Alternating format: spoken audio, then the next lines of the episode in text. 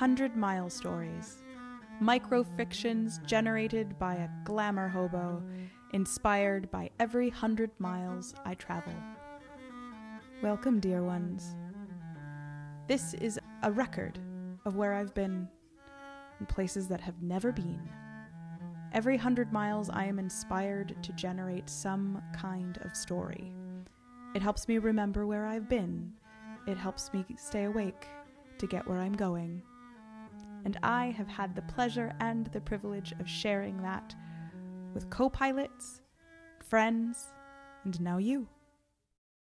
500 Mile Story Richmond to Pennsylvania's Renaissance Fair 2020 The COVID Times. On 95 North, in the middle of the road, is an enormous cement I beam. The truth is that it is on the back of a truck. The further truth is that it is ceramic, not cement.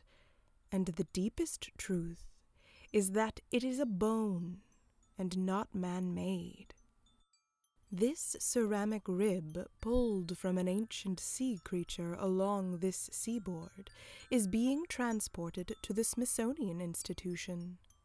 Now, you may be wondering why it is uncovered, why it is not protected from the elements of driving on 95 North. The traffic alone would make it vibrate with rage. But I'll tell you. It's because it refuses to be covered up. It gets claustrophobic. How can a bone be claustrophobic? Don't they usually live on the inside of things? Not this one. People who try to cover it up, to encase it, to bring it indoors, find that they just can't. Their muscles seize up if they're pulling the covers over its enormous material, a hundred feet long, four feet wide. It stops them like a ringing in their ears that suddenly distracts them from their work, pulling it inside. It must stay in the open air.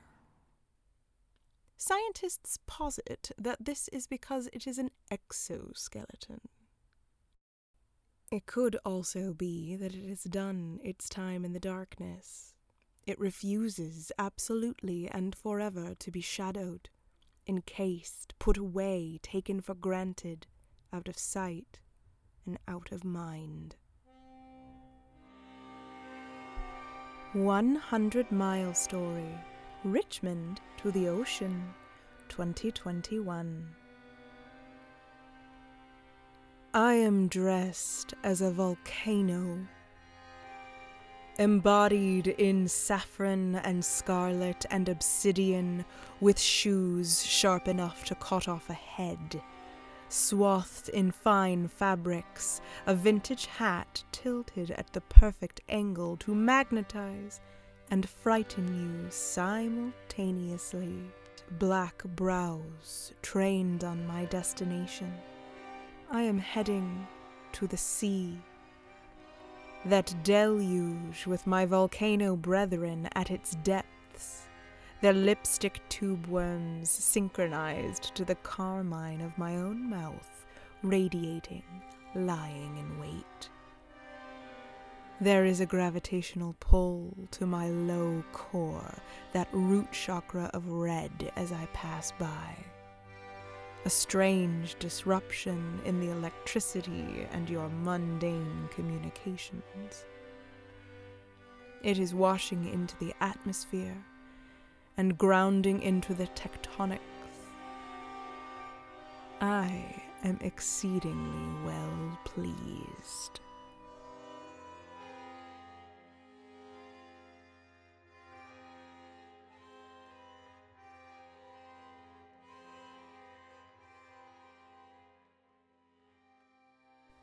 Twelve Hundred Mile Story Richmond to Asheville to Kansas City to Oklahoma City to Santa Fe. In Oklahoma City, there is a public sculpture spanning a pedestrian bridge. In its architecture, it looks much like the Eiffel Tower, but it is illuminated from within with red lights.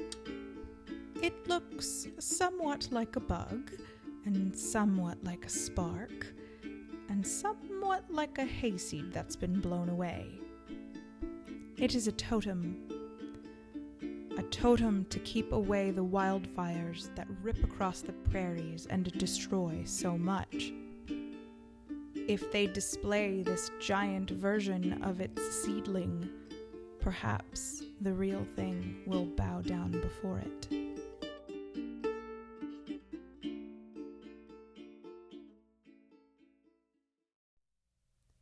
Two Hundred Mile Story, Virginia to Ohio, 2014. It is no small point of pride for the small community of Marmet, West Virginia, a village tucked against a mountain and a river snaking along 64 East. That the flame atop the methane escape of the DuPont chemical plant was originally lit with an Olympic torch. That torch was carried all the way through this town from the Winter Olympics 1974. That torch made it all the way around the world and through this town in 1974 for the Winter Games. 500 Mile Story Richmond, Virginia to Augusta, Georgia, and back again, 2019.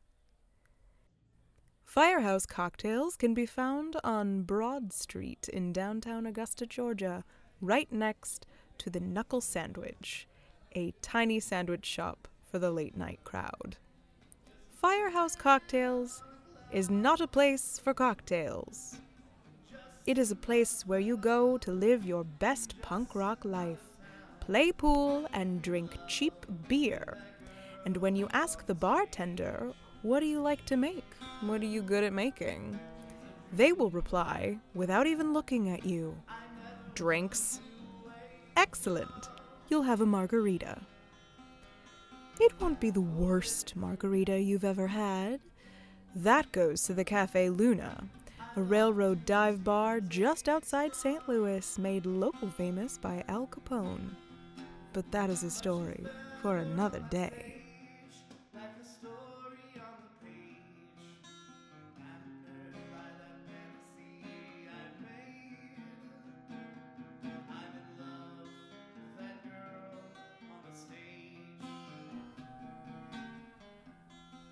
In the spirit of endings, this being the finale of season two, the last story I'm offering you is a revelation of sorts, a glimpse into my mind and my heart as I worked something out on the road. The podcast that I am referencing is called Mending Walls, and there will be a link in the show notes. 600 mile story Richmond to Pennsylvania Renaissance Fair, COVID times 2020. I find myself alone, alone inside of a greenhouse my arm is warming in the sun, even though it is overcast ahead of me where my eyes point. And I am listening.